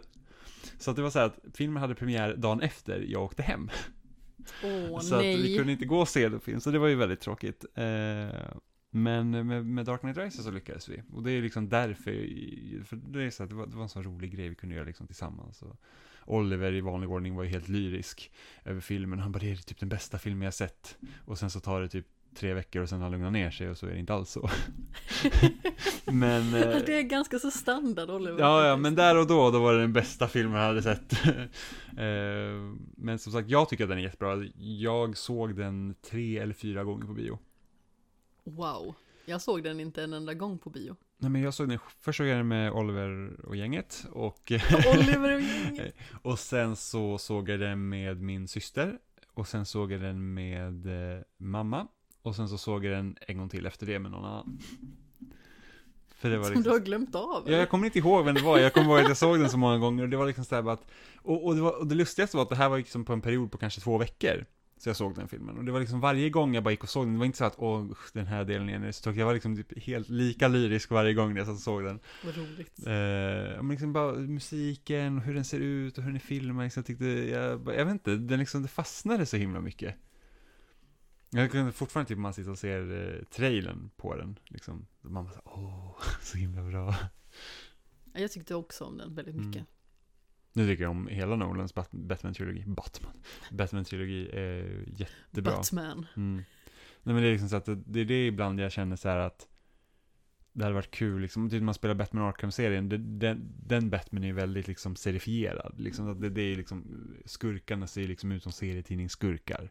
Medan Batman, eller Nolans Batman-trilogi är ju liksom, det känns ju som verkliga, liksom de har liksom gjort dem verklighetsbaserade, så att Bane har ju liksom sin mask på sig, men han ser inte ut som liksom ett, han är inte lika stor som en skyskrapa till exempel. Nej men, Han Nej, men liksom anledningen till att han är så stor just i Arkham-spelen, det är ju för att han får den här jo, jo, men, titaninjiceringen. Ja men precis, men det är för det ingår ju liksom i hans, det är så han, han ser ut så liksom i serietidningen också. Han är ju liksom, han har ju de här, han har ju det här medlet som gör att han blir så stor. Ja, men precis. Eh, och det liksom, hur ska det funka? Om man ska liksom göra en, en, en då seriös film inom citattecken, eh, som liksom ska vara mer verklighetsbaserad. För det var ju så att, för det kommer jag ihåg när Nolan pratade om, det var att hur får man liksom en, en- en, en person som klär ut sig till en fladdermus att liksom kännas verklighetstrogen, eh, vilket jag tycker att han lyckas med. Eh, så, att, så att det är liksom, nej jag, jag gillar den väldigt, väldigt mycket. Trots sina problem. Ja, men det som Nolan gjorde så himla bra med Batman, det är precis som du sa, liksom den här verklighetsförankringen som han lyckas skapa. För att när man ser på filmerna så känner man att det här händer ju i verkliga livet på något vis. Det här skulle kunna hända på andra sidan gatan. Ja, ja, men precis, för det är liksom ingen CGI-fest liksom med typ magi och grejer som Marvel-filmen har liksom blivit nu. Det är ju liksom väldigt, alltså, Det är inga uppenbara övernaturliga galenskaper. nej men liksom så här, Utan det är mer teknologi. ja men sen så när jag ser liksom Guardians of the Galaxy till exempel, jag köper liksom inte att det kan hända på riktigt. Medan när man tittar på Batman-filmerna så är det liksom så här att, jo men det, det är liksom, ja det är någon knäppskalle som springer runt och klär ut sig till en bat, liksom till en fladdermus, men det är ju ändå så att det känns ändå liksom, han har gjort det så att det känns trovärdigt. Absolut. Så att det, det Jag köper det rakt av. Ja. Så nu var det kanske lite annat när Marvel liksom började, liksom första Iron Man känns ju liksom inte som Alltså den filmen är ju mer åt det hållet än liksom man tänker typ hur Ja men, ta Endgame, liksom när det typ var hur mycket grejer som helst som händer och det hoppar genom olika dimensioner Infinity War och Endgame och Ja. smulningen. Ja, och där kommer så här Benedict Cumberbatch genom ett hål i luften bara och det, men liksom det är så här att det, det är liksom helt galet och nu när man liksom hör nu när man hör rykten om så här Spider-Man 3 om att ja men vi har fått, nu ska typ eh, alla Spider-Man som har varit på film eh, vara här samtidigt och det är den ena och den andra och man säger vad är det som händer? För nu ska de gå igenom The Barrier! Ja men för nu ska de gå igenom multiverse och visst, så här är det, det är jätteintressant att de liksom ska försöka få det att fungera i en film Alltså en live action film och inte liksom Men man blir också lite rädd. men det blir också så här att det är väldigt mycket och det, och det är inte... Jag, jag gillar också Nolans Batman-filmer för att de är också för sig själv, de behöver inte ingå i ett större universum. För det var ju folk som började liksom säga det när, ja men, när Man of Steel började komma och alla de här, så bara, ja men ingår Nolans Batman-filmer i, eh, i eh, DCU? Eh, och sen när Ben Affleck eh, var Batman och när han skulle liksom vara äldre, då bara, ja men är det samma Batman som det är i, i Nolans Batman-film? Man sa bara, nej, och låt det vara så. Det behöver inte, allt det behöver liksom inte kopplas samman. Låt Christopher Nolans Batman vara utanför det här. Ja. Men det, det roligaste nu dock med, med Spider-Man 3 då, om det stämmer att alla ska vara med, det är ju det att då kopplar de in liksom Tobey då blir ju Tobey Maguires Spider-Man och Andrew Garfields Spider-Man blir ju en del av MCU då. Så himla hemligt. Men då blir det ju- då blir det liksom, då, då, då, då, då tillhör de liksom i samma. Jag får rysningar bara jag tänker på det. Fast det, alltså, Och de är inte speciellt bra ska jag säga. Vilka då? Rysningarna. Jaha, okej. Jag, ty- jag trodde du menade filmerna.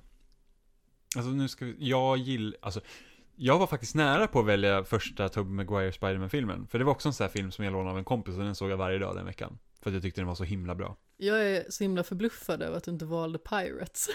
Jag tänkte välja Pirates, men det var bara så att, det var ju så att jag valde ju Pirates när vi typ radade upp de bästa filmerna och blev totalt utskrattad. Så, Förlåt. men, jag, men så tänkte jag också jag att, känner mig som en så skurk. men jag hade liksom pratat om Pirates. Jag tror jag pratade om Dark Knight Rises då också, men, men liksom jag kände att jag hade redan pratat om Pirates, så att det liksom blev så att, ja, ah, men jag behöver inte dra den igen. Men för att vara så att när vi pratar om att se mycket filmer och sånt, så Pirates såg jag 13 gånger första veckan den fanns på VS. Ja, det är galenskap och den på 13 min gången ära. Och den trettonde gången kändes inte så himla bra för att vi såg den i skolan nämligen. Det var så att, ibland var det så här på en fredag. Du har en sån här filmbakfylla verkligen. Ja men det var så att, så, Åh, det var typ så här, inte en till. en gång per termin så fick liksom hela högstadiet se på en film. Och det ryktades som att vi skulle se Hitta Nemo. Och Hitta, Hitta Nemo är ju en sån film som också kunnat ta med på den här listan. För det, det är verkligen en film jag älskar. Alltså verkligen älskar den filmen. Och jag var så himla lycklig över att vi kanske skulle få se Hitta Nemo. För den hade precis kommit på VHS och jag hade inte köpt den än. Och så var det Pirates. Som jag redan hade sett 12 gånger den veckan. Vad kul för dig. Mm, väldigt. Denna enorma lycka du måste ha känt då. Men då kunde du i alla fall sova på lektionen. Ja, men alltså den filmen är bra. Älskar första Pirates-filmen. Man kan tycka det. Nu har jag ju sett liksom att folk, alltså, det har varit så artiklar på Polygon som har liksom gått igenom typ att, ja ah, men Pirates 2 och 3 är minsann också mästerverk som ingen typ erkänner som mästerverk. Och det är så att, men är de mästerverk? Nej, det är de inte. För att de två filmerna, alltså speciellt trean, är inte så bra. Det är typ såhär bara, ah, Pirate Lords och typ eh, eh, vattengudar och grejer och så blir helt plötsligt piraterna jävla superhjältar. Det är bara, det här är inte vad jag signar upp för. Jag är skeptisk alltså. Men som sagt, jag älskar första Pirates-filmen. Det får du göra. Jag accepterar det. Den är, den är så, är så bra och så rolig. Det är bara synd att Johnny Depp är en jävla bajsglufsare, men det är en annan sak. Han var inte det. Han har nog alltid varit en Det bajsglufsare. kanske han har varit. Jag vill ju leva i någon form av fantasivärld där det finns någon form av brytpunkt som var så här före bajsglufsare och efter bajsglufsare. Mm. Alltså jag skulle kunna tänka mig att han var mycket värre som yngre också. Jag hoppas inte det. Jag tänker ju liksom på Gilbert Grape till exempel som jag var jättenära på att ta med på min lista. Men så tänkte jag så här, jag vill inte ge Johnny Depp det. Alltså jag älskade den filmen och jag såg den så himla många gånger i min ungdomsdagar. Mm. Donnie Brasco, jättebra. Don Juan de Marco, Ja, den har jag inte sett. Chocolat. Chocolat, jättebra. Så han har gjort väldigt mycket Han bra väldigt, filmer. han har gjort väldigt mycket skit. Det har han också gjort, men eh, jag vill minnas att det var liksom 90-talet och början av 2000-talet så gjorde han mycket bra. Ja, När var det Gilbert Grape kom? 94 tror jag. Ja, det är någonstans där, 93-94. Jag har lite dålig koll, men du kan ju smyg-googla i bakgrunden då. För den här gången smyg-googlar du via telefonen och inte via ditt tangentbord så att det låter jättemycket när du ninja-googlar. När Ningla googlade jag via tangentbordet. Det är någon gång som vi har eh, inom citationstecken ninja-googlat. Då har du hamrat på tangentbordet så att det verkligen inte är så ninjigt. Mm. Man stavar inte Gilbert med P, vill jag bara säga för protokollets skull. 93 kom den. Ja, okej. Gilbert Grape. Ja, det var det jag skrev. Den heter väl egentligen What's Eating Gilbert Grape? Ja, precis. Det var för jobbigt för svenskan att säga, sen fick bara heta Gilbert Grape här. Ja, men precis. Jag har för mig att jag hade en utländsk Det våras för. Gilbert Grape. Gilbert Grape som visste för mycket. Mm. Ja, då har vi bara en film kvar. Eller hur? Ja. Och eh, det här är kanske inte så svårgissat. Jag försökte att inte ha med den här filmen på den här listan, för att jag har med den på typ alla filmlistor någonsin känns det som. Sedan 2017. Men eh, det kan ju inte vara någon annan än Call Me By Your Name. Alltså det är ju en av mina absoluta favoritfilmer någonsin och en av de starkaste bioupplevelserna jag någonsin har haft. Men den var väldigt viktig för mig. För att den var eh, liksom den var själva startskottet för mig att kunna ta mig ur en väldigt destruktiv situation där jag umgicks väldigt mycket med en person som var manipulativ och utnyttjade det faktum att jag var ganska så ung och lite väl godtrogen. Och det började verkligen tära på mig Och mina vänner försökte verkligen få mig att ta mig ur liksom den nära relation jag hade till den här personen. Och det var väldigt svårt. Men jag kände nog någonstans att kring den tiden när jag såg Call Me By Your Name på bio, då började jag själv inse att jag måste sluta umgås med den här personen. För att det kommer liksom förstöra mig som person. För man kan liksom inte hela tiden brytas ner och brytas ner och brytas ner som person. Och jag mådde ju helt enkelt inte bra av att umgås med den här personen som i grund och botten gjorde så himla mycket taskiga saker. Och hela tiden men så här, vred och vände på saker till sin egen fördel. Och det var väldigt fult. Så eh, där insåg jag att jag måste göra någonting åt det här. Och det tog ett tag innan jag liksom lyckades, om vi säger så här, bryta mig fri från den här personen och eh, liksom bryta kontakten med personen helt och hållet till slut. Men eh, ja, Call Me By Your Name var en sån urladdning för mig känslomässigt.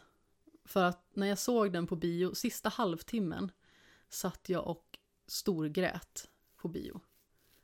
Och visst, det var väldigt mycket för att filmen var så himla fin och man såg ju liksom vart den var på väg någonstans. I eh, Oliver då, spelad av Army Hammer och eh, Elio, spelad av eh, Timothy Chalamet. Deras relation, alltså var den var på väg någonstans. Och jag vet inte riktigt om jag kände igen mig direkt, liksom, i det. Utan det var liksom mer att det var en sån känsloladdad och stark film som fick mig liksom att fullkomligt bryta ihop.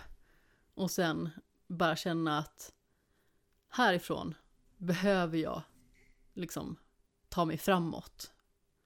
Jag kan liksom inte må så här. Jag mår så himla dåligt. Liksom av vissa aspekter. Mm. Som eh, cirkulerar kring mig just nu. Så då tog jag mig ur det. Och eh, det är så himla roligt också för att många av mina närmsta vänner sa just det efteråt att du är en så himla mycket gladare människa just nu.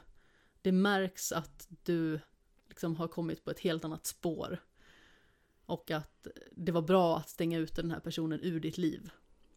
Och det känns väldigt skönt faktiskt. Liksom när man har en, en sån vändning på något vis. Så jag hade ju umgåtts med den här personen ganska mycket i några år. Och eh, det tärde på mig som person. Att hela tiden liksom behöva så här brytas ner då och då. Och kanske liksom för ofta än vad en människa liksom kan hantera. Mm. Med eh, den ena dumheten efter den andra. Så eh, Call Me By Your Name betydde mycket för mig just på grund av det. Och eh, det är ju en fantastisk film. Så mm. är det ju bara. Den är jättebra. Jag såg den med några eh, kurskamrater. Eller ja, före detta kurskamrater till och med. Så vi gick inte samma kurs då. Eh, för det var en, eh, vi läste medie och kommunikationsvetenskap A tillsammans. Eh, två av dem. Och, och den ena, hon är liksom halvitalienare. Så att hon sa att, ah, men det är den här filmen liksom, den, den typ den, den ska sluta gå, det var typ sista visningen eller sånt Den där. utspelas ju i norra Italien också. Mm, precis, så att vi gick och såg den eh, tillsammans. Så det var kul. För jag, hade inte, jag visste inte vad det var film. Jag var såhär, ja men de vill gå på bio, jag kan gå på bio. Så att det är otroligt bra film. Alltså det är en väldigt vacker film, alltså inte bara liksom till handlingen utan även det estetiska. Alltså själva omgivningen som man får bekanta sig med i filmen. Hur karaktärerna skådespelar, hur relationen byggs upp, det musikaliska, allting är liksom så på kornet. Så det liksom är en så tydlig fullpoängare för mig, så det finns inte. Mm. Jag har bara sett den en gång. Jag vet inte hur många gånger jag sett den nu. Jag har inte sett den så extremt många gånger för att i vuxen ålder så ser jag väldigt lite om filmer. Just för att jag hade också någon form av tidpunkt precis när jag var liksom i början av min vuxna ålder, eller vad man ska säga, där jag kände att jag kan liksom inte hålla på och bara se saker igen bara för att det är bekvämt. Alltså det låter ju kanske lite fånigt att säga så, men när jag var liten, eller yngre, då föredrog jag ofta att se saker som jag redan hade sett av någon anledning, för att tänk om inte det vi ska se är bra. Jag vet inte, det var en jättemärklig mentalitet, men sen när jag blev lite äldre, alltså i början av 20-årsåldern, så började jag bli väldigt nyfiken på att ta mig an nya upplevelser. Alltså det var ju samma sak med spelandet. Jag var ju liksom 20 när spelandet verkligen drog igång på allvar. Och ganska så mycket i samma veva så började jag gå väldigt mycket på bio. Alltså både med kompisar och själv. Så på senare år har jag varit mer en sån här person som föredrar att se nya saker bara för att liksom vidga vyerna. Jag vet ju att i år har jag inte sett så himla mycket filmer. Utan jag har sett kanske 50 stycken och det är väldigt lite för att vara jag för att de senaste åren så har jag kanske sett 400 filmer sammanlagt under alltså de tre föregående åren. Vill jag minnas. Det är någonting i den stilen. Så då har jag ju sett ganska så mycket mer. Men eh, alltså, då inkluderar jag filmer som jag redan har sett också. Men det är väldigt sällan jag ser om filmer nu för tiden. Call Me By Your Name kanske jag har sett tre, fyra gånger. Mm. Jag köpte den ju på Blu-ray och jag har liksom... Ja, den fick ju bo hos Emma och Robin ett tag. Ja, jag undrar om inte den är fortfarande inplastad. Det kan det nog vara. Däremot har ju jag den också. Mm. Eller, vi har ju dem tillsammans numera. Men jag tror att jag köpte den just på Blu-ray. Mm. För ovanlighetens skull. Mm. Detta eviga DVD-köpandet. Ja, jag vet. Alltså, till en början var det ju av vana. Att jag hade köpt DVD så länge, så det liksom blev att jag köpte DVD. Och jag tror att det mest var liksom för att det skulle se snyggt ut i hyllan. Och sen i många fall så fanns inte DVD-utgåvor. Men det var ju också så ibland att vissa filmer fanns inte att få tag på, på Blu-ray. Till exempel The Favourite. Den fanns inte som Blu-ray när jag skulle beställa den filmen. Den fanns på DVD, så därför köpte jag den på Mm. DVD. Det är bara för att Blu-ray-försäljningen, det är därför inte man slutar med DVD, för att Blu-ray-försäljningen hade liksom tagit fart på samma sätt. På grund av att vi liksom fått eh, streamingtjänster och, och sånt. Ja, men precis. Och DVD fick ju sånt enormt uppsving Mm. där initialt. Ehm, nej, första eh, Blu-ray-filmen jag köpte var Inception, för du fick både Blu-ray och DVD Jaha. i samma. Och det var bara så här för att eftersom jag var den enda, jag, alltså det var bara jag som hade Blu-ray-spelare med min PS3 Slim. Och då var det så att om, om jag vill liksom ta med min film och se den hos någon annan, då behöver jag liksom ha en DVD. Så då kan man inte ha bara Blu-ray. Så då blev det så att jag, de första filmerna jag köpte var liksom Blu-ray DVD-kombo. Sen så, sen bytte jag bara över till Blu-ray. Jag sitter och funderar på vilken min första Blu-ray-film var, men det kan nog faktiskt ha varit Call Me By Your Name. Va? Ja. Jag började köpa Blu-ray-filmer väldigt sent. Mm, ja, väldigt sent. Men förlåt. Tydligen. Det är inte lätt alltid, okej. Alltså, jag är en vanemänniska. Jag är så otroligt mycket vanemänniska. Men sen när jag väl bryter en vana, då påbörjas en ny istället. Hmm. Så nu skulle jag ju förmodligen aldrig köpa en DVD-film. Bara för att jag har börjat köpa Blu-ray-filmer. Nu köper jag extremt lite film, för man ser ju så himla mycket på strömningstjänster av alla olika möjliga slag. Vi har ju tre stycken tror jag. Vi har ju Netflix och vi har HBO och vi har Disney+. Mm. Precis. Ehm, nu köper jag nästan inga filmer alls. Man Nej, hinner, liksom, precis. man hinner liksom inte och sen är det ganska skönt att inte ha massa saker att släpa på sig heller. Ja, och sen är det ju så att våran hylla är full. Ja, nej, men det var ju så att när jag packade ner min bokhylla, liksom att allt som var i den liksom när, när jag flyttade ner hit var ju det att jag bara, men jag behöver nog inte så många kartonger. Jag tror bara fyra eller fem kartonger var bara bokhyllorna. Och det är liksom två stycken Ikea, alltså Billy Ikea-hyllor. Och man tänker, de får inte plats med så mycket. Det är kanske max två lådor. Nej, nej, nej. Det var fem. Ja. Ja, Vi satte ju in alla våra spel, DVDer och Blu-rays. Eller ja, vi sorterade ut DVD-filmer som eh, inte behövdes ha framme utan liksom de mer väsentliga. Och sen så sorterade vi bort dubbletter också naturligtvis. För vi behöver ju inte ha två stycken Blu-ray-filmer uppe. Det känns ju lite onödigt. Mm. Så det var det. Nu har vi eh, bearbetat klart den här följetongen. Som sagt, om man inte har lyssnat på Skämshögens tidigare avsnitt så kan man ju höra dem lite längre tillbaka i flödet där vi pratar om eh, videospel och film som har betytt mycket för oss. Och sedan så har vi faktiskt bara ett avsnitt kvar för den här, så att säga, säsongen. Det låter lite fånigt att eh, säga på det viset, men eh, jag delar upp det i säsonger som är om ungefär ett år varje gång. Mm. Så när den nya säsongen så att säga börjar så kickar vi igång med Shame of the Year. Det vill säga filmer, videospel och tv-serier som vi liksom har gillat mest under året. Och även liksom skämshögsupplevelser som vi har tagit oss an under det gångna året. Mm. Så det är liksom lite våran version av eh, Goti eller Foti eller vad man ska kalla det. vad blir det i vårt fall? Soti. Jo. Men eh, vi har ju ett avsnitt kvar och eh, där är ju tanken att vi ska ha två stycken gäster. Som jag inte vill avslöja än. Men eh, vi kommer att spela in eh, från inspelningsdagen idag om en vecka är tanken. Och eh, det här avsnittet kommer komma ut dagen innan julafton. Så den 23 december kommer det sista avsnittet Skämshögen för den här säsongen och kanske för det här året. Jag vet inte riktigt när vi ska spela in Shame of the Year avsnittet. Det får vi ju se. Men det är ju bara du och jag som ska spela in det. Så det kan vi göra lite när vi känner för det, helt enkelt. Ja. Ja, men vi ska kalla det en dag helt enkelt. Jag antar att du ska sätta dig och spela Cyberpunk. Kanske. Och jag ska sätta mig och klippa. Ja. Och eh, katterna ska ligga och sunka på din stickade tröja. Verkar det som. Och eh, valpen har blivit en lakritskringla. Mm. Allting är i sin ordning. Ja.